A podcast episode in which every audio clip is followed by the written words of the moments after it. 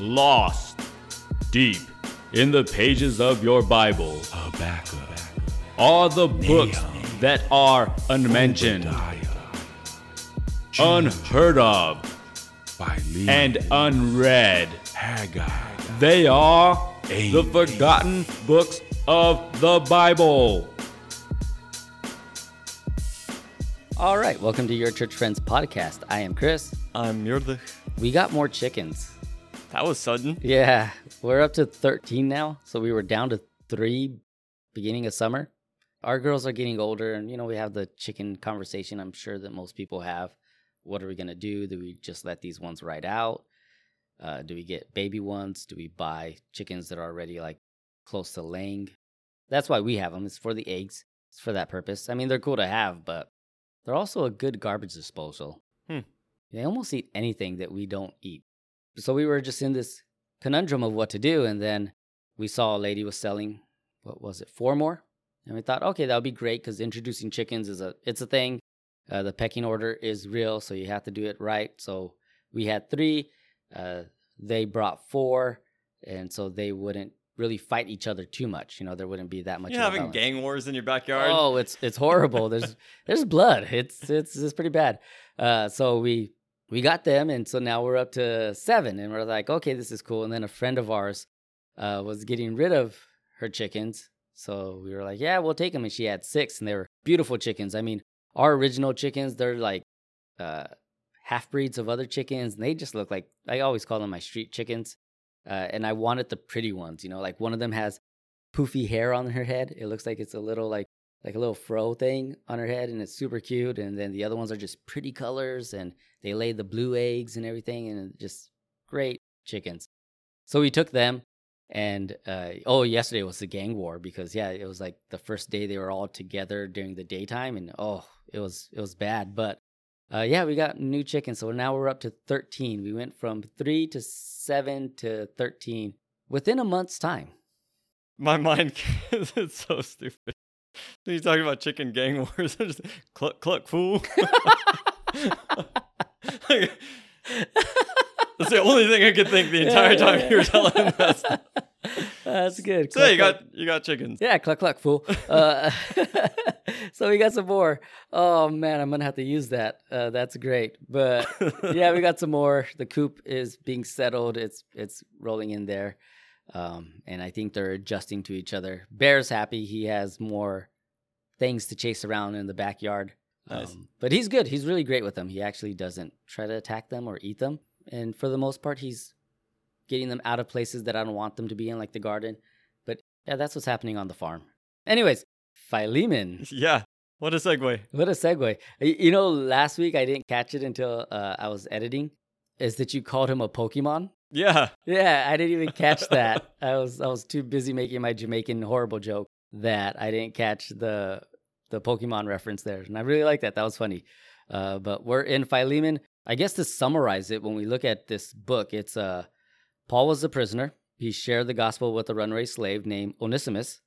Sometime after that, Onesimus became a Christian and a friend of Paul, and then Paul sent him back to his master, who is Philemon, asking Philemon to welcome him back as a brother in Christ.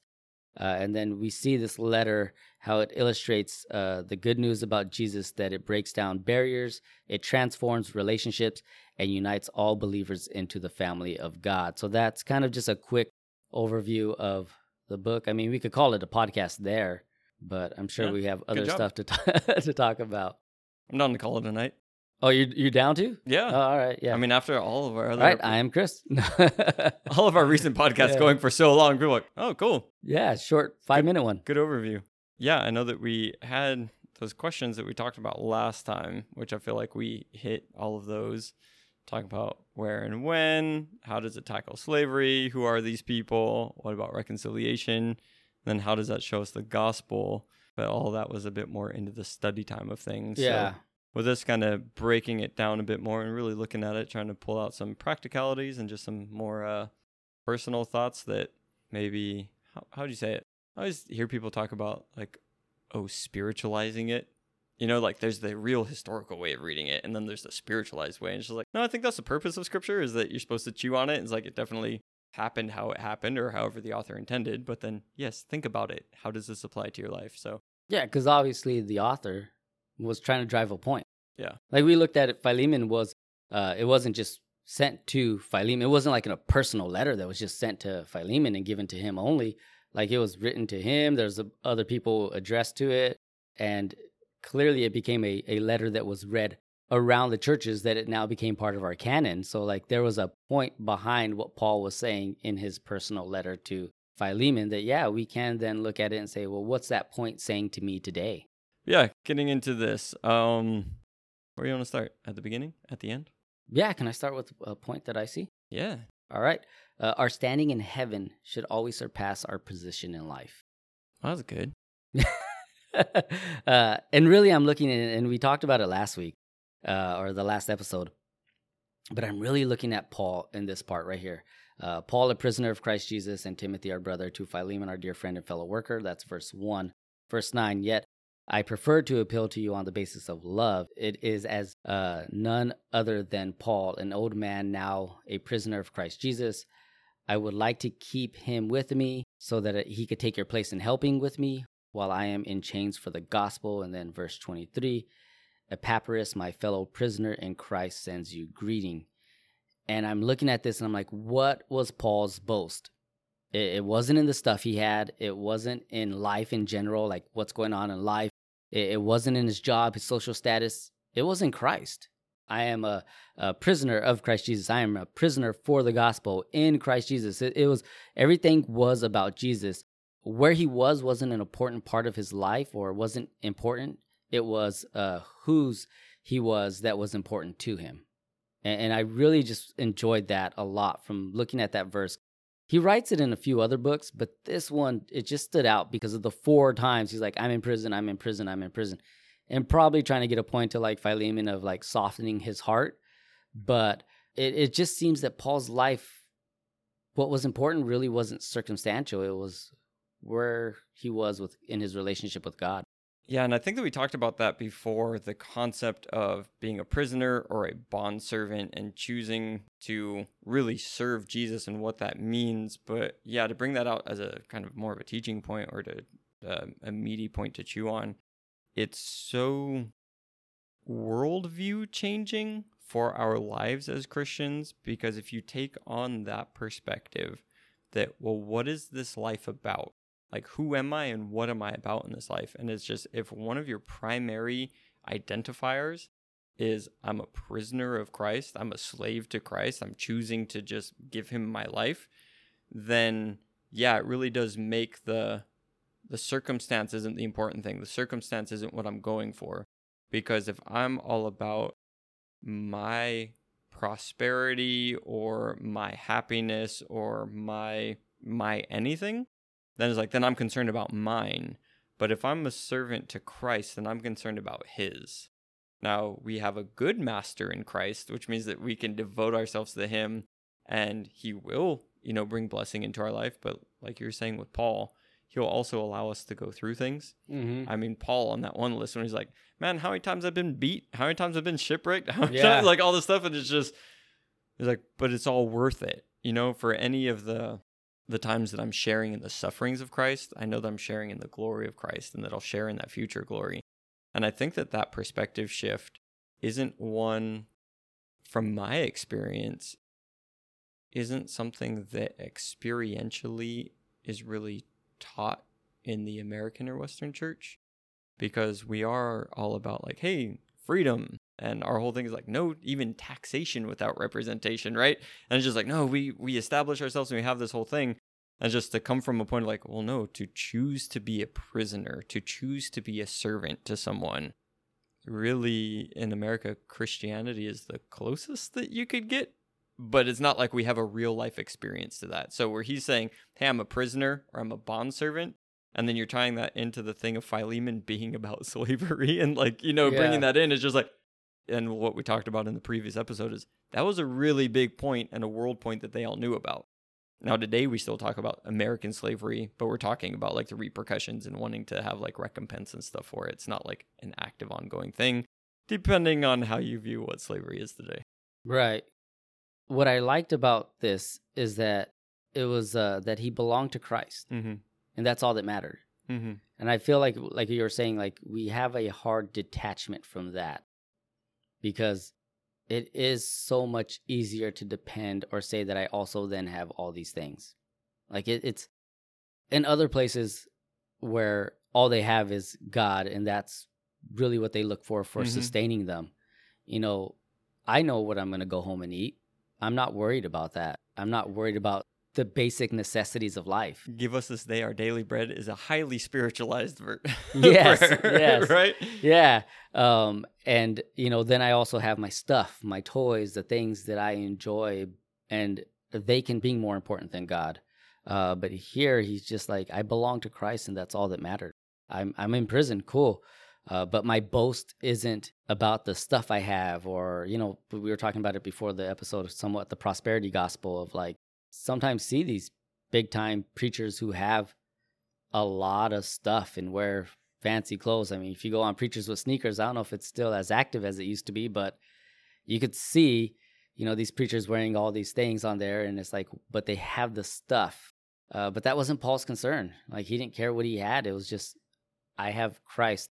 For some reason, it just reminded me of Psalms 23. And when David says, The Lord is my shepherd, I lack nothing. So again, that's that perspective shifting thing.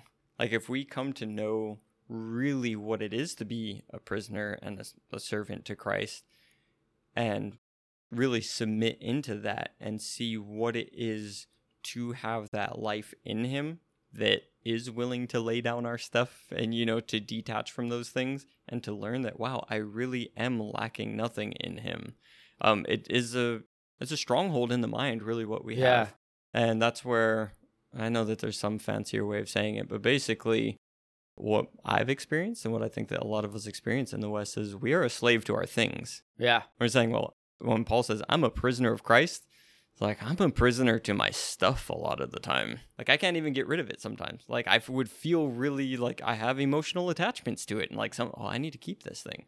It's funny. Yesterday, uh, Reed was in the bath, and we have you know bath toys, and some of them are like little soldier toys that he plays with, like little stormtroopers. Mm-hmm. Uh, one of them is a Wolverine figure that I got for Remy when she was little, uh, and she used to play with it while she was in the bath. And uh, but you know now it's just been a bath toy for Reed. She has probably spent the last five years in her life not even caring about this toy. Reed's dealing with this like he's chewing on everything issue right now. It's really weird. He's like chewing on his iPad protector. He's chewing on his clothes. He's just chewing on stuff. I don't know if his teeth are falling out or whatever. Um, anyways, They will be. yeah, but he chewed on Wolverine's claws while he was in the bathtub playing, and Remy saw it, and she like came running to uh, me and Justine in the kitchen, like Reed did this, and then I hear Reed crying, and he's like bawling his eyes out because he knows, or at least he thinks he's gonna be in trouble. And uh, I said, Remy, well, it's just a toy, like it's just a toy. Mhm. It's just stuff. You didn't care about it five years ago, but now you care about it. Like it, it's just stuff.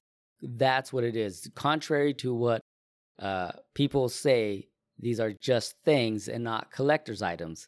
And she was like, but I said the important thing is like your brother's in there crying right now. And I said the real issue isn't the toys damaged, it's the chewing issue. So we've got to address that. And I said just like your anxiety, you know, like that's the issue, but it, the the other things that you do aren't the issue. Like we're trying to address the one thing, and I said same thing goes for me. Like the issues that I have, like uh, they come out in different forms. Like I do bite my fingers a lot and stuff like that, and have ticks. And I said just like mommy does, she has all these things. Like we all have our stuff, right? Um, but like we deal with things. And I said this is just a toy. It's not that important. But yeah, we could we lock on to certain things. Point of the story being we, we lock on to certain things and they become such prized possessions and we sometimes forget that these prized possessions aren't really the thing that's the most important to us that that god is Yeah. And so, not to belabor the point, because this is verse one and we'll, we'll get into it, but you said, despite what some people say, these don't need to be collector's items, they're just things. And that's what I'm talking about that perspective change is that the perspective change that can come with realizing I'm, I need to submit myself to Christ and what comes with that makes me think of 1 Corinthians 13 when Paul is saying, like, hey, when I was a kid, I talked like a kid, I acted like a kid. But when I grew up, I had to put that stuff behind me. And it's like that's what maturing into this relationship looks like. It's like, hey, yeah, honestly, all of us that are maturing in Christ used to find different things important that we should be putting behind us as we mature in Him. Or I think it, um, what book is it that basically talks when he's talking about like being a soldier and not entangling yourself like in civilian affairs? Oh, Timothy or Titus, I Yeah, want to. But you know what I'm talking about. And it's the same kind of thing. It's like as a prisoner, as a soldier, as someone who's maturing, it does come with the you need to put aside different things and pick up the cause of Christ. So Second Timothy two, verses three, four. Join me in suffering like a good soldier of Christ Jesus. A soldier refrains from entangling himself in civilian affairs in order to please the one who enlisted him. And actually goes on to your favorite stuff. Likewise, a competitor does not receive the crown unless he competes according to the rules. Hardworking farmers should be the first to partake of the crops. Consider what I'm saying. The Lord will give you insight. I feel like there was an episode that we did with a guest that he talked about that really, really well. I think it was uh, one of the first few episodes of our Forgotten Book series. Yeah. Yeah, with Chris, uh, and he did explain that really, really well too. And yeah, I I do agree that like yeah, there's a shift, right? There's a change that does happen, and then we start realizing like this isn't as important as I thought it was, and it's all. I, I feel like the closer you come to know Christ, the less importance the other stuff has. Which I took that to a different thing of like, oh, prisoner and like what becomes important stuff. And you were just saying like who you belong to. Mhm. So yeah, to kind of bring that as a overall. I guess what Paul sat at in prison, it was easy to say I'm in here for Christ because if you're like, if this is the God who created everything and he sustains me, holds me, and keeps me, and really uh, the ultimate thing of death, he has and, and has saved me from, uh, what do I have to worry about? What do I have to fear? Because all these other things aren't going to do it for me. But this, he's going to keep me there. That's why he is, uh, as Jesus even calls himself, the good shepherd. Right. So within that, the reality of God in the present moment, which is the greatness of the new covenant, right? The Mhm. Holy Spirit being poured out. And Paul, man, he's out there in the power of the Spirit. He's prophesying, speaking in tongues, healing, casting out like all the stuff, right? And he's just like, "No.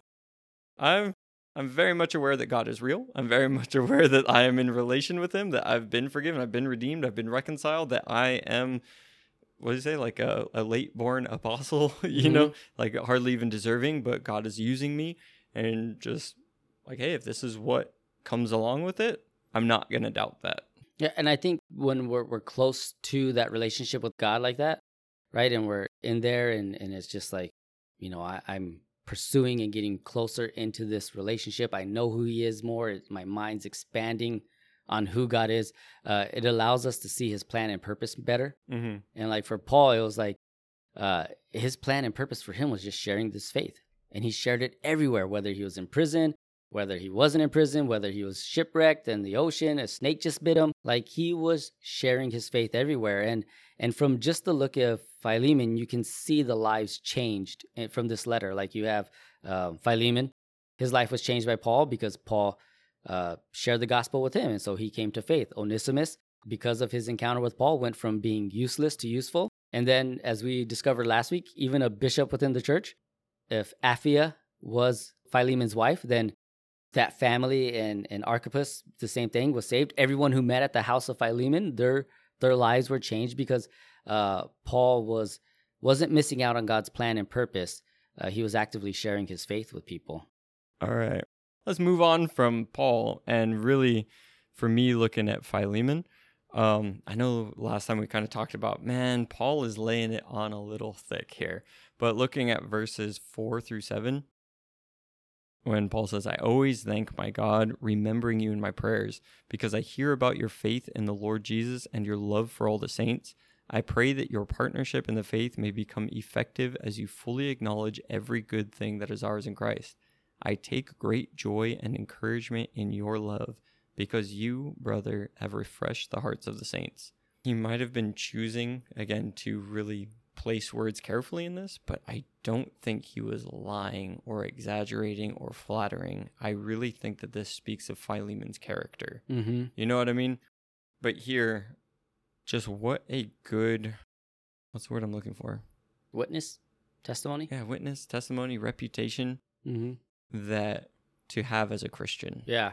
That really this is one of those like looking in the mirror type things for me. Like, all right, well, one, I'm lo- I always look at it from both points of view. It's like from Paul's point of view, like, am I thanking God and remembering people in my prayers? Mm. You know, but then when like, well, why is Paul even doing that? Because of his faith in the Lord Jesus and his love for the saints. And I'm like, man, am I living that kind of life on loving on other people? Not that I'm doing it so that people will be thanking God for my presence, but you know that that really is just our duty and our privilege to be loving on people. So just going through it, it's really a mirror type situation for me. Mhm. Like, man, to be spoken of so well, and it's one of those um, modeling type things. So it's like, hey, follow me as I follow Christ, and to just have this kind of reputation is something I strive for. Yeah. I wrote this down when I started prepping for Philemon that Christianity can't just be a title, it must be our testimony. Mm-hmm. And that's what I got from this is like you were saying, like, yeah, maybe he was laying it on a little heavy and a little thick, but it wasn't a lie. Right. It was the truth. He, he was like, I hear about your love for all his holy people. Uh, and that's like you said, like, man, what a check for us because do I love all of God's holy people? You, you know, like some people I like, some people are really annoying. Uh, you know, and, and I, again, maybe I'm a skewed version of, of Philemon because uh, me being more of an introvert and actually uh, a person who would say like I generally people are a nuisance to me. I don't have these characteristics that he has, but yeah, he's like he loves all of God's people, and and then he, what is it? I, I pray that your partnership with us in the faith may be effective. Like he's a partner in the faith. He's not just someone who shows up to church on Sunday and then walks out before the last song or uh, as soon as the message is over. He's someone who's partnering with the body, who's in the body, helping, sustaining, uh, meeting needs of the body. So he's a partner, not a what are those fish called that they they attach themselves to the other fish and they just Parasite, basically. It's Yeah. not a parasite fish, but yeah. yeah, uh, you know, the, the the ones you put in the tank and they they clean up the tank because they're Like a little just sucker fish. yeah. Yeah. Um, but they're just they're they're they're just that. They're just sucking the life from everything else. They're not really participating. They're not in. But he's like, you're a partner. You're there with us, and that your love has given me great joy. Like you said, like man, I want to be an encouragement to somebody. When I walk out of the room, I want people to say that was an encouraging conversation. Now I know myself. Unfortunately, that's probably not the majority of the time but I want that. Like I want to aspire for that. Um, and that like he refreshed the hearts of the Lord's people. Like that's the summation of that. And I really just think that yeah, Christianity has to go beyond title. We just can't proclaim we're a Christian and not live it out. Like uh, I, I really thought of um, The Office, Michael Scott when he was like, "I declare bankruptcy." Oh yeah. I declare, ban-" and Oscar's like, "That's not how it works." That's, that's, you know, I feel like we do I that. I declare I'm Christian. yeah, yes. I feel like we walk into the church and we're like, I said the prayer, I declare I'm Christian. And it's like, but are you? Because with it comes so much more than just a title. So we have to live it, we have to act it out, we have to be representatives of who Christ is. Like you said, uh, model Paul as as I reflect Christ, you know, like as Paul said. Um, but yeah, you know, Philemon here, this this wasn't just buttering up. It was like, this is who you are. And it was a reminder to Philemon about who he was. And I think sometimes it's a good check for us to kind of see like, am I just saying I'm a Christian or am I living this out?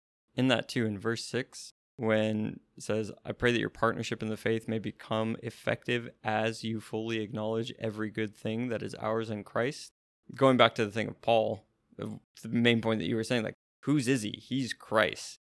He's sitting here in prison saying hey acknowledge every good thing that is ours in christ but then in doing so really looking at the grace.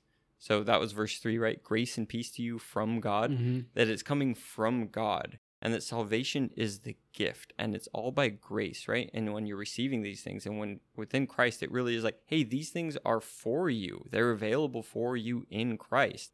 Like a good father, like God is just wanting to provide for you these things and to grow you up into this way, but that it's in doing so, you become effective. Mm, You know what I mean? yeah. a lot of times for me it's like oh man i need to become effective so that i can like have the good things in christ but it's the other way around it's really by the power of the spirit in relationship with Christ. Going back to when Jesus um, in John is talking about, hey, I'm the vine, you're the branches, the fruit comes from there. Stay connected with me. It's the same kind of thing. It's just like in Christ, you get connected with Him and you get connected with the goodness, and then fruit starts coming. You become effective in the things. And it's just such a thing there that it's a teaching point for as much as it is also, hey, you're doing a really good job, and I'm just so thankful for you, and you're a loving guy, and you've refreshed the hearts of the saint. Like, I'm glad that you're there with the church there. But he's also like, there's good things in Christ that you can take onto, and you're going to become more effective. It's the encouragement for future growth. It's not all just, hey, good job, you know? Yeah. Really, what it, what I see here too is like he helps people know God better, Mm-hmm. like through his walk and his relationship. Like the effectiveness he has now is that he helps people uh, know God better, and I, I feel like that's something that we should all be striving for with our daily life and our purpose. Is uh, how does my interaction with somebody help them know God better? Uh, if if if that's not my goal, then what am I doing?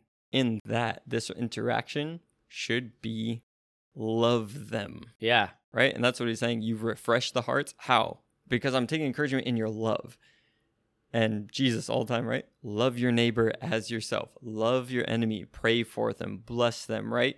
And it's in these interactions when we're striving to be this type of person, we're striving to be a loving person.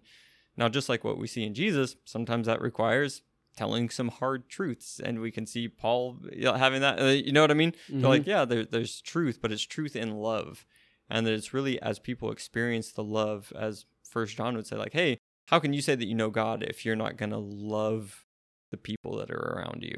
You know what i mean? Yeah, so i think that it really is the thing of for me when looking in the mirror it's all about man am i loving the people around me in a way that they know that they're you know are they actually experiencing the love? Are they getting a refreshment from my love? Because Man, I know that I'm capable of getting in a mood and just being, I could complain if I wanted to, and I could bring people down, and I, I, I can. I could do that today if I wanted to, but I don't want to. Yeah, yeah, I really like that.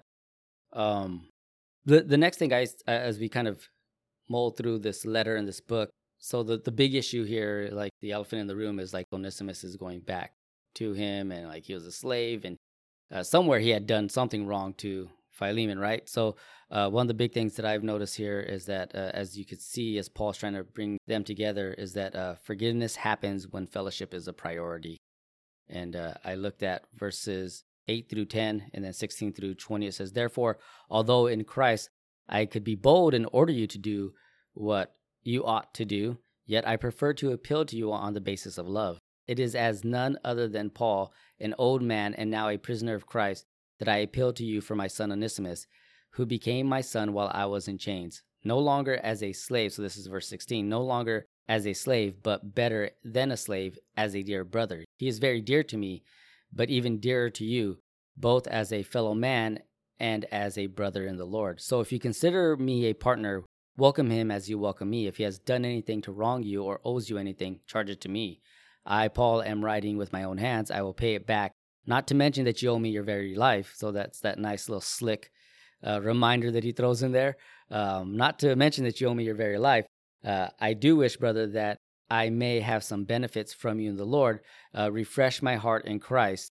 Confident of your obedience, I write to you, knowing that you will do even more than I ask. So, uh, really, what Paul is driving at is that, um, at least the way I see it, is that forgiveness could only happen when fellowship is a priority in our life. Uh, I- I'm being specific in here that this is forgiveness within fellow believers like Mhm. you and me like if you wronged me uh, the only way I, I i would make that forgiveness happen in that relationship is that i see our fellowship as more as uh, of a priority than than that That is a really good. And I think that it can go over our heads. Because when talking about, oh yeah, in fellowship and forgiveness, and like, because we know that those things are good and we should go for it. But really, in our culture and in our lives, um, for as much as you might say that those things are good, or we might say, oh yeah, I've forgiven them, or whatever, we talked about reconciliation last time and you were talking and you just brought up forgiveness when we're looking at the point of forgiveness and reconciliation and the importance of that that we would be reconciled to one another and we'd be reconciled to god and like that that would be solid. Jesus came and laid his life Yeah. down. Like for that express purpose that we would be reconciled to God, that there would be forgiveness, and then we would be able to experience that not only with God, but with each other. And when Jesus is willing to go and suffer a death on the cross and say, like, love between each other, like, love between you and God and between each other is Mhm. that important that I'm willing to die for it. That I think that that can go over our heads on just like how much honestly I'm not willing to go to those lengths. I can say like, oh yeah, I'll, I'll forgive them, or you know, it's all good, like it's whatever. But it's like, no, no, no. Have you truly been reconciled back to where Paul is talking? You're saying, man, this guy is dear to my heart. Like at this point, he's writing this letter. Onesimus isn't near to Philemon's heart. It's like you're Yeah. the runaway slave that, like, for whatever reason, caused that thing. But on top of that, and we talked last time about the cultural things about what you could do to a runaway slave, and just like all those pressures and culture or whatever. But then Paul's like, no, no, no. Like he's dear to me, but like he's dearer to you, Mm-hmm. and just that. No, this really important that forgiveness happens here, and that you come back together as family, like, and come back as brothers, and that that's tight. With only 335 words in the Greek, Philemon is Paul's shortest letter. Useless Bible trivia. Our Bible places Paul's letters in order from longest to shortest. Useless Bible trivia. The prison letters are Ephesians, Philippians, Colossians, and Philemon. Trivia. Onesimus' name means useful. Useless Bible trivia. Philemon's name doesn't appear anywhere else in the New Testament. Useless Bible trivia. Philemon's name means affectionate in Greek, or he who shows kindness, or Mr. Kiss. Useless Bible trivia. Yeah, I, I like that you brought it back up to the like slave thing, uh, because uh, Philemon had every right to do whatever he wanted with Onesimus. Every right in the world. Yeah, in the world. Yeah, every right in the world, every Roman law right, yeah. Uh, because being his master. Uh, and what Paul's saying is like, man, I'm asking you to set that all aside. I'm asking you to set aside your right as a slave owner and receive him back as a brother. Like, set that all aside. Um, and it, yeah, it's just like when my fellowship is a priority, my rights take a back seat. And this is what he's hammering in. Paul is reminding Philemon that his identity is in Christ and it's not in culture, like you were saying Mhm. and what the norms of what culture says or what the world says ethical behavior is okay, right? Because uh, this letter is written to us to remind us that we're the church, right? The church, the body of Christ, God's people, to love each other in true fellowship. And uh, the gospel is the primary factor that defines who they are and their identities, not that they're slave and master anymore. Mhm. And this is what Paul's telling him. And and again, going back to like, I know you love all the saints. Here's a new one. And you've got to love him. Just like you loved all the other ones. And and yeah, he did you wrong, but it's time to to put it together. Like the culture, even today, culture will tell you it is okay to be angry, to be upset, to want vengeance, to uh, seek uh, some sort of consequence or want something bad to happen to someone who wronged you. But Paul is telling them, no. Mhm. Like, go against the grain of what culture is telling you. Stop seeping into culture. Uh, you said this in the last episode, and I really liked it. You said, if, if you're a slave to Christ, why would you boast in your rights of the world? And I, I guess, said that? yeah, I guess I have the benefit of editing, so I get to hear all the smart things you say that you forget. I forget everything I say. That was pretty good. yeah, that really was. you could just say it back to me. I'm like, dang, Chris had a good one. yeah, so I came up with this point. Um, Man, that just sounded really prideful about the things I said. it's really not. I'm just. I'm more like, whoa. Yeah, said a thing. more shocked than anything, and I think it's so applicable. Um, and really, it's what the church needs to be reminded of is that uh, it's like Colossians three eleven, right? Um, I'll, I'll read it. It says, uh, "Here there are no Gentiles or Jews, circumcised or uncircumcised, barbarians, uh, Scythians, slave or free, but Christ is all and is in all. And uh, yeah, like he's reminding them we're all in Christ. I'm glad that you read it. Some people will just like, hey, it's like this verse, Oh yeah, as if I should know it, and maybe I should know it, but man, my memory ain't there. So I'm glad for reading it. So, yeah, but yeah, really, it is that thing of just like right there in that verse that you said, he broke it all down. It's like, look, any of the distinctions that you want to put amongst yourselves that would make you feel higher or above or the different or whatever pitch you against somebody else, that's not real anymore. Mhm. Again, maybe in the world, and you said the Roman world or whatever, like maybe that's real for them, but for you in Christ, that's not there.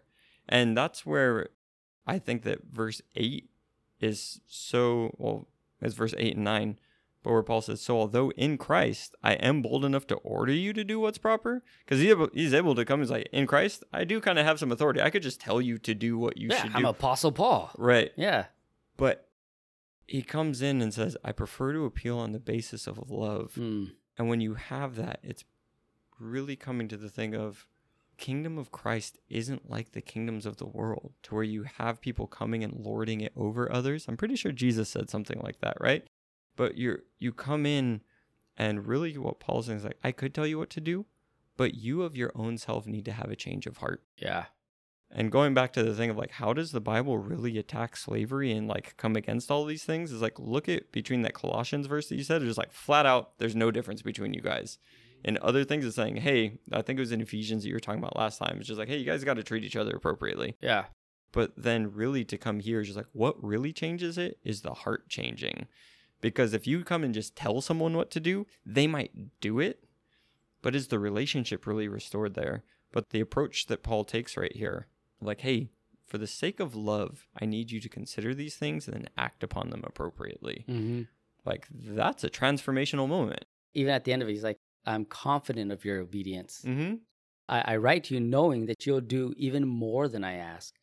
Uh, and I, and I, I think I mentioned it last week where like uh, that someone said that uh, Philemon was the purpose for Colossians, like the issues Right, that, right, that were right. happening.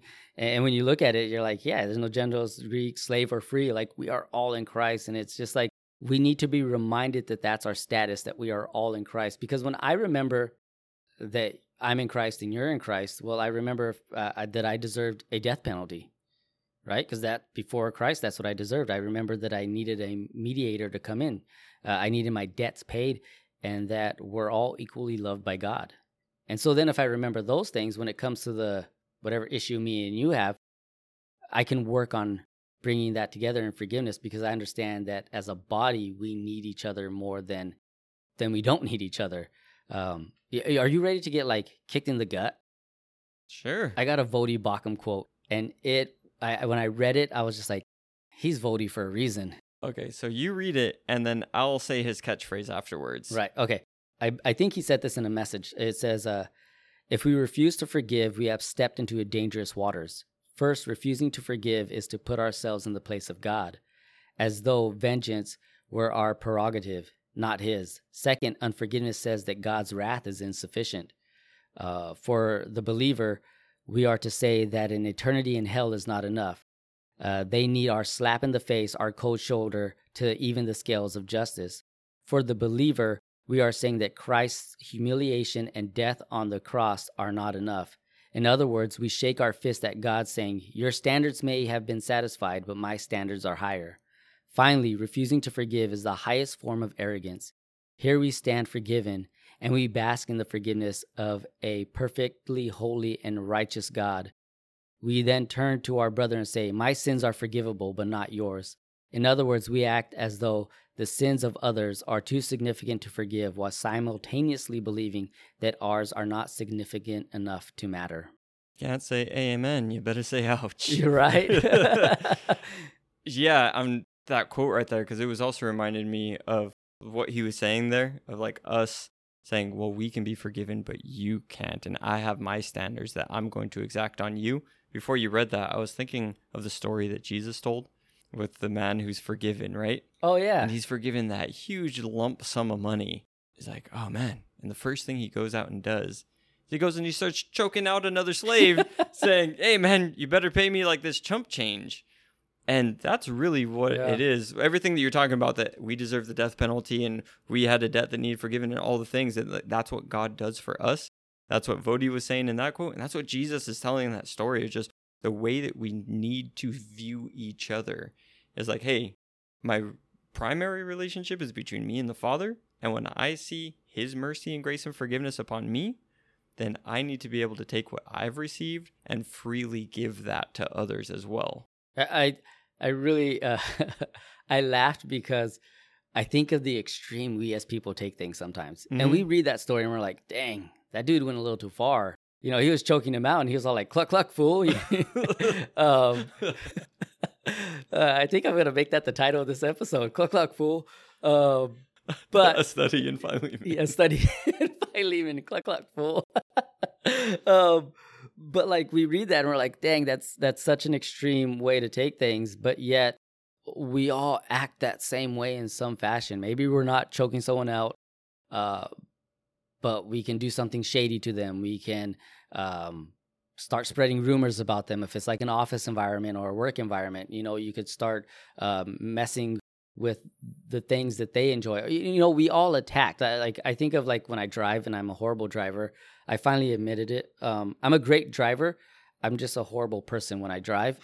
Um, like I do mean things, and it's like you cut me off. Cool, I'm gonna cut you off, box you in, and drive even slower to get you all angry. Um, and and people would hear that like, what a jerk. But that that's me choking out a fool. You know, like that's the same thing because uh, how dare you do that to me? Don't you know I have the right to drive as fast as I want and you just slowed me down? You're now infringing on my rights? Yeah, and to bring that to the point that we said earlier about Paul being a prisoner, is like his whole focus and view, worldview and perspective was, I need to give people the gospel. Yeah. My rights take a second or a third or wherever they are down there. Is it this guy cut me off? Is that an opportunity to tell him about Jesus? To show him what love and forgiveness looks like? And that's really what it comes down to. Just like, oh man, he did a thing that normally anybody else would respond away, Yeah. but I respond as Christ. It, it really has been something in my head more uh, as of late is like, how do I address people who have wronged me Mm-hmm. and that I feel have slighted me? Is my first response to pray for them? Or, you know, am I like David, like, God, knock out their teeth and stuff like that? Um, I, I feel like there's a level of understanding that comes in when you can prioritize wanting to spread the gospel and being a brother and sister with someone in Christ over being right or wrong. It, it's just it, it changes you. You know, I, I just I really think it does. And uh, you know, we could get into it, but it, it's really like when we do wrong, we have to make it right. You know, when I do something wrong, I have to make it right. When I've been wronged, you know, I, I need to let it go in a sense if the other person hasn't come to offer forgiveness or, or say they're sorry. Um, you sent me that thing and I thought it was really cool from Biola. Mm-hmm. And I, I feel like it's Put an it area in the show notes. put it in the show notes. I feel like it's an area that people struggle with is that like uh, the letting go part. It, it's how do I then like someone wronged me? Like what was Philemon doing all this time where Onesimus was out gallivanting in Rome with Paul? we don't know. We don't know. Uh, but I could I could assume that he there is a part in his heart that had let it go. And in the article it says it's called the pardon philosophy Mm-hmm. right? So uh, the pardon idea it allows us to set aside the injuries and bitterness, our rights that the world says we have. Like I said earlier, the the world says we have all right to be angry and bitter at someone who hurts us. Uh, into God's hand, the pardon doesn't advance the relationship, but it allows us to refrain from taking revenge. Uh, pardoning frees us from the burdens, the burden to carry on with the pain that we have. And and I really like that approach when it comes to, you know, we're talking about forgiveness Mm-hmm. as uh yeah how do i forgive someone who doesn't who isn't sorry i pardon them i leave it to god and i remove the burden of carrying that heavy weight So here's some of that paradoxical stuff within Christianity because you're talking about a burden, right? When there's forgiveness that's needed, but you're carrying the burden. And we're talking, we've talked about all this stuff about slavery and then even being a prisoner, a slave to Christ. And you said a little bit ago that we might not be choking someone out, but all of those ways that we could interact with them, Mhm. cutting them off, boxing them off, or you know, you're at work and whatever it is. It's like really to bring it to Jesus' standards, was if we're a prisoner to him, a slave to him, his standard Sermon on the Mount is don't be angry with them in your heart. Or you can be angry but sin not, right? It doesn't mean that you never have the emotion of anger, but it, it comes under the right control. But when you have this thing of, it seems like when we're looking at this burden, right?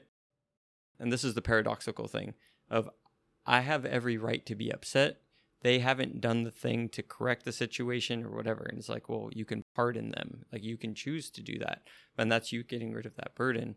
But you look at it the other way of just, it seems like being a slave to Jesus and being under such strict rules, like, hey, you can't be angry with them in your heart. It seems like that would be a burden. But yet, Jesus, in another place, says, Take me on as your teacher because you are already heavily burdened, Mm-hmm. and I'll give you a light and an easy yoke, and I'll teach you my way, and it's a humble way, right? And it's that weird paradoxical thing that it seems like coming under Jesus's law, it would be putting extra pressure and extra whatever. And like, man, I need to forgive him and all this stuff. But like, it actually ends up being the light thing to do because holding on to all of that and not forgiving. And then if, if uh, Onesimus was to come back and there wasn't the forgiveness and the reconciliation, it's like the tension between all of that that's happening is like, that's a real burden Mm-hmm. to be able to operate in the love of Christ. Again, it's not the thing of Paul saying, Hey, I'm bold enough to just order you to do this. It's no, really allowing the love of Christ to come into you and through you.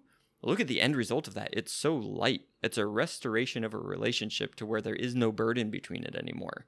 I don't know. To me, it's just that uh, paradoxical thing that it can seem like, especially Sermon on the Mount, it becomes so tightened down, but it's actually so freeing. I, I feel like, and I, don't want to say all the time that we've been wronged, um, because sometimes things are just they're they're just maliciousness. Mm-hmm. Um, but I want to say a majority of the times someone uh, does something that's an offense to us.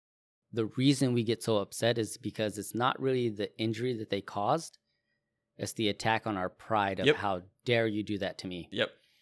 And again, I, I want to lay it out that I don't think it's all the time because there's there's some bad things that happen and people do some horrible. Oh no, there things. is evil and Yeah. wickedness in the world, and we can't just blame all of them like, well, that's your pride getting attacked. But a lot of times, especially in again Western people who are listening to us, like it's probably a lot of pride. when it's the trivial things of life and you get so upset at these trivial things that it, what it is it's an attack on my pride It- it's a I'm gonna interject real quick. A lot of people might be listening, saying, "But my thing isn't trivial." I would say, "Are you sure?" right Because your pride Yeah. says that ain't a trivial thing. It's like, mm, I, I don't know if i shared this here before on the podcast but um i justina told, sent me this video of like i think it was focused on the family and they're talking about parenting and uh, they said one of the reasons or one of the things when we discipline our children usually it's out of anger but it's not out of anger of what they did wrong it's out of uh, what that's now done to me. So they gave the example the dad comes home he finds out that his two kids uh, have done something broke something in the house broke a window and he comes home and says how could you do this? I've worked hard all day. Uh, i spent all day at work and my day sucked. I was stuck in traffic and i got to come home to this. Uh, you're grounded. And they're not he's not addressing the issue of their behavior. Mhm. he's addressing the issue of how he feels. Yep. And a lot of times i think when it comes to forgiving someone else we're not addressing the issue of what's happened but how we feel Right. so we can't bring in that perfect reconciliation because to me reconciliation has to be the central mission of the church like whether we're going out with the gospel like paul was and reconciling those people in or how onesimus and philemon were reconciling to each other and and coming into a relationship um, and and fellowship together uh, but that should be our central goal but we can't do that if what's stopping me is me How are you saying a lot with like the forgiveness? We are so much in our emotions about the thing rather than the thing. And to bring it back to the thing that happened, if you're able to bring back to this happened at a point in time between me and this person, and you're able to bring it to that, and then at the very minimum with that, bring in the pardoning, mm-hmm. right? Because if they haven't come and there hasn't been a repentance and a forgiveness and a reconciliation, but at least with the pardoning, you're saying, all right, God, I'm I'm holding a burden. I'm holding a burden of hurt and of bitterness, and that's what's there. I need to give that. Like, I need to pardon this person for that happening. Because then with your pardon, you get rid of that hurt and you get rid of those, and it helps with those emotions and everything. Then when you see the person, the relationship's actually open for the reconciliation. Yeah. You know, and what happens is when you forgive someone, they no longer owe you anything. Mm. You know what I mean? Yeah. If a debt is forgiven, then you don't go up. It's like, hey man, you know that twenty bucks? Don't worry about it. Next time I see you, like, hey, where's my money? Mhm. like that's not how it works.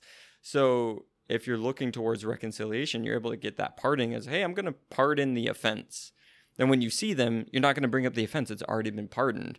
Now, in order to have a good reconciliation, there needs to be, you know, the love coming back in and the repentance and everything. But yeah, I think it really is a big point. And going back to, we've been talking about this for quite a bit now in this episode.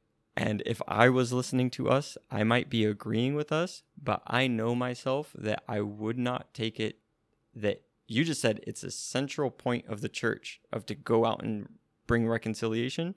Honestly, it's just like I don't know. For me to think about different people in my life, and not that I'm sitting here saying that I'm actively holding things against people or anything, but to really take reconciliation seriously to even the small offenses that people might have against me or I have against them or whatever, that it's easier to just like, well, it's been this many years or it's been this or it's been that and it's not that important. And yeah, you know, we're kind of over it and whatever. But like, no, it's still an outstanding debt. Like, am I really going to take it seriously? I think that from for me, and if anyone's like me, it's like probably not. I'm gonna hear it say, "Oh yeah, it'd be good," and maybe have that big person that I'm thinking about, but not really bring it to the point of like, no, it, it needs to be a very thorough thing. Yeah. I, I think we get to that point when grace becomes our second nature Mm. and it fills our lives. You said it earlier that verse 3 was uh, grace be with you. Mm-hmm. And then the end of it is the grace of the Lord Jesus Christ be with you. I love Paul's letters because the majority of them are, they begin and end with grace. You know, it's like he's so filled with grace. His letters are filled with grace uh, that even as he's writing on subjects that could be taboo or uh, difficult to handle or even something to that's just against the grain of culture, um, they're written with God's grace and we can reconcile and and get to that point when our second nature is just we are filled with God's grace. We understand where I come from, where what I deserve, uh, but grace of God because I I receive God's grace so much that it's now overflowing out of me that I can I can make amends with someone after years of you know for example pardoning their sin and then them like you're saying them coming up to me and being like hey let's let's do this let's now reconcile this relationship because i could extend the grace grace isn't and paul says it it isn't a get out of jail free card you know that you could just go and do whatever you want and hurt people and someone always has to forgive you but when i apply grace to my life someone can go out and hurt me and i can forgive them you know i don't know if that makes complete sense um, but th- that's just the way I, I see it. Um, I, I really like this. I, I actually stole this from one of my favorite guests, Chris Brown. And uh, he said this true Christianity will be seen when we love those who have wronged us and those who are different from us. And I, I really like the way he sums that up that, yeah, true Christianity is in the love, right? This, this book is just like about love and the basis of love, your love, this love, that love. Yeah, when he's like, "Hey, you're a really loving guy and you love everyone. Here's a situation where you might not love this guy. Yeah. I need to direct you on what love looks like in this Mhm. situation." And what separates us then, you know, if we're talking about fellowship, and the fellowship is what's that fancy word for fellowship? Koinonia. Yeah, if we're talking about that cool word that has such a depth and a meaning to it, and the church being the model of it, Mm-hmm. um, we're not the model of it if we don't love those who have wronged us. We're not the if you only love those who have loved you, how are you any different than the world? Exactly. And, and those who are different than us. So, uh, you know, to me, uh, this is a radical book. It's it's radical. The but the gospel of Christ is radical, right? The message of Christ is a radical message. Um, I got one last quote, and then uh, I'm done, and you can say whatever you want to wrap up the show. Do it. Uh, so I went to Voddie, right, and now I'm going to go to Dietrich Bonhoeffer. Ah. Yeah, I wasn't playing with this one. um, he said the world is overcome not through destruction. So he's talking about the world in general, um, not like the world as far as like the world, flesh, Mhm. all that stuff. Uh, the world is not overcome through the through destruction, but through reconciliation. Not ideals, not nor programs, nor conscience, nor duty, nor responsibility, nor virtue, but only God's perfect love can encounter uh, reality and overcome it. Nor is it some universal idea of love, but rather the love of God in Christ Jesus, a love genuinely lived, that does this. When you think of reconciliation and we're like talking about the world at large, um, and and I know a lot of people today are worried about where our world is going and where things are headed and this and that, um, and that we need to win back, at least for being in America, win back our country for God. Um, it's not going to come from your nasty tweets, Facebook posts, or Instagram stuff, or picketing, or all the other stuff. It's going to come through reconciliation, bringing them back in, getting the captives back. Can you reconcile with someone that you don't talk to? No, you're just talking about all the picketing and the yelling and the stuff. Just like I'm gonna stay in my camp and like Yeah. you need to know what's up. It's like, but did you ever actually listen Did to them? Did you have a conversation with Yeah. them? Yeah. And you can't, the answer probably then is obviously no. You can't reconcile with someone who you're not conversating with, right? Uh, but I, I love this at the end of it. It's like, it's not this universal idea of love, but rather the love of God, a genuinely lived, loved, Mhm, right? What we've been talking about. Philemon, genuinely lived love. Uh, that's what does this. That's why I'm pretty sure we don't know what happens. We, we've got like Onesimus becomes a bishop. Uh, Paul knew what happened. but- Confident of your obedience. Yeah. You're gonna do more. as far as we know, that's where the story ends. Uh, but I'm I'm more than sure because Paul was more than sure that reconciliation happened between the two of them, and he was like, "Yeah, you're my brother, and I'm gonna love you." Mm, I like that quote. And yeah, really the genuine love being lived, which we know that's going to look like Christ, right? And everything coming from that. Um, I need to release this from my ADD brain before we, before I have kind of my last thought. When you're talking about no, uh, no light, fluffy quotes, my brain is like, no, Joel Osteen, come on. Gonna go to Dietrich Bonhoeffer, the guy Yeah. that fought the Nazis. Yeah, Um, but I love Bonhoeffer. that's always the good way to sum him up. Like, who's Bonhoeffer? He's the guy who fought the Nazis. Like, literally was yeah, gonna literally Kill Yeah. Hitler. Um. Anyways, all right, come back, come back, come back.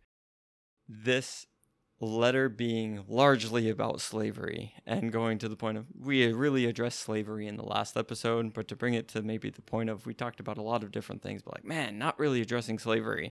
And I know that for a lot of people in America, at least, I won't say Western Christianity because different countries have their own things going on. Slavery's been everywhere, like we talked about, but America definitely has a thing with slavery and between African Americans and how all of that looked. And in response to so much of that, there is the social justice movement that encapsulates some of that, as well as some other areas to be seeking justice, right? I think that this book really challenges one, definitely the idea of slavery and how to treat a slave and what it means that, hey, we're all brothers, right? And we talked last time that the Bible is very much against like kidnap slavery and all the Mhm. stuff. And this book is addressing something different and how we're to manage it. So people could probably read this book and be like, see, it's against slavery, it's forced, like whatever argument you want to make about slavery, and then maybe push a social justice type thing that there needs to be. Again, there needs to be this, and here's how we need to make it happen. And I'm going to be the one that's telling you what to do and being more bold than Paul, even, where Paul would say, Hey, I could tell you what to do, but I'm going to appeal to love. For anybody that's really pushing for like in a social justice type of way that's really standing on those things of wanting to see justice and wanting to see equity and wanting to see equality and wanting to see things come to be the right thing, I would say please prefer to appeal on the basis of love. Because maybe you say that you have every right in the world, and for anything that's systemic in this country or that people are being down put and oppression and different things that are happening. And I'm not going to say that that's not happening, right? I'm not saying that there's not real things in this world that need fixed.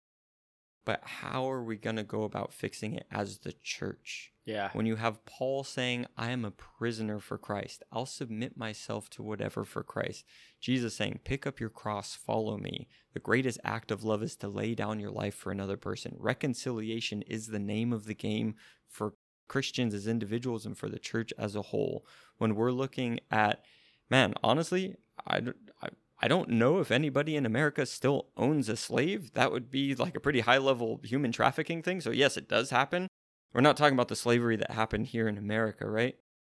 So, how do we in today's world make right of these burdens, these burdens that people are carrying, and these rights that we want to exercise on other people? I think that we need to maybe put aside what our rights and what we would so boldly tell other people what they need mm-hmm. to do. And we need to come and reconcile with people. So listen and have love and lay aside the rights and find forgiveness and find pardon, even if we have every right in the world to be upset. And I'm kind of bouncing through a few ideas there, but really I just want to bring it back to the point of yes, this book really covers slavery. And I know that that might be a sticking point for people, however you want to view it. And it's like, okay, but what do we do today? There's not active ongoing slavery in America right now.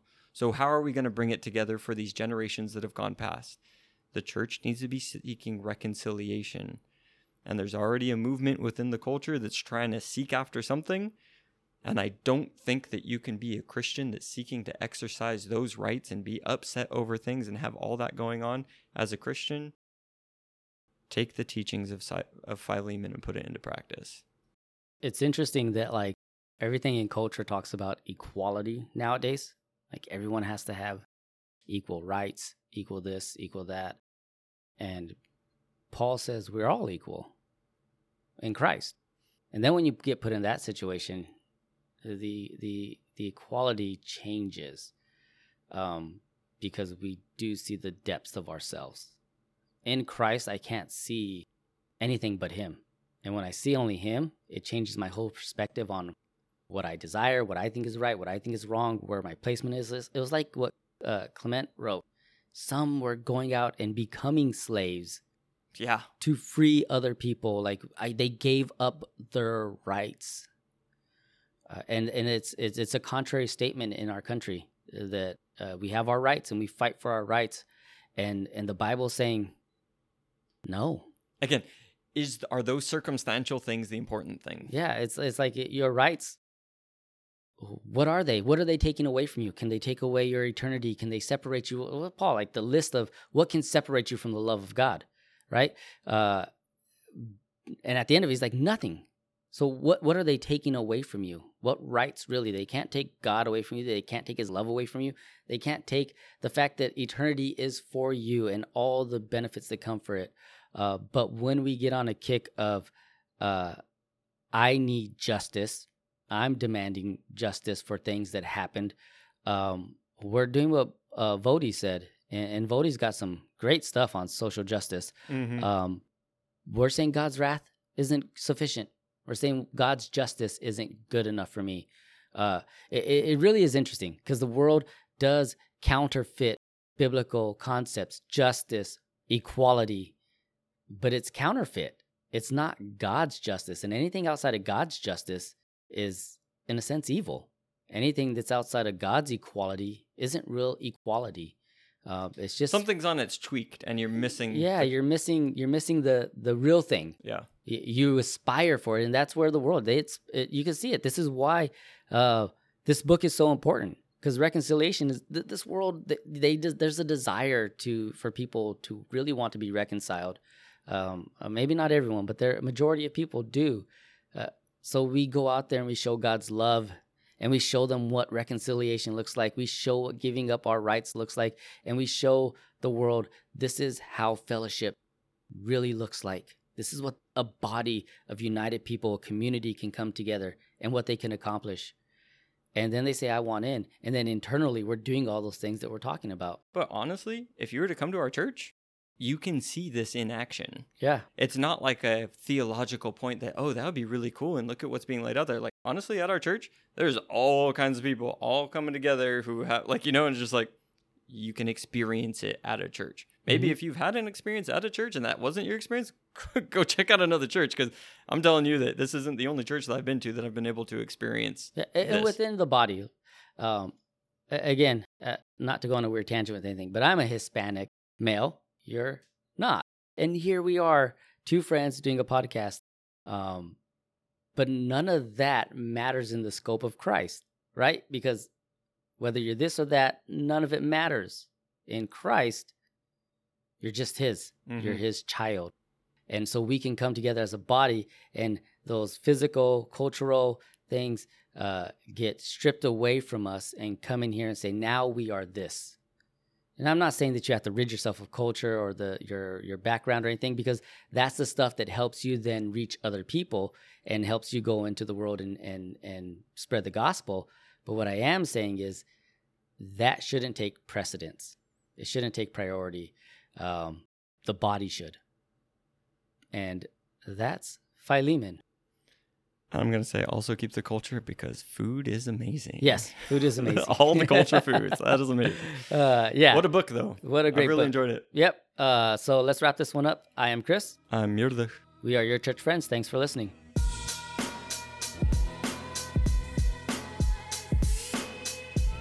Habakkuk, Nahum, Obadiah, Jude, Philemon, Haggai, Amos,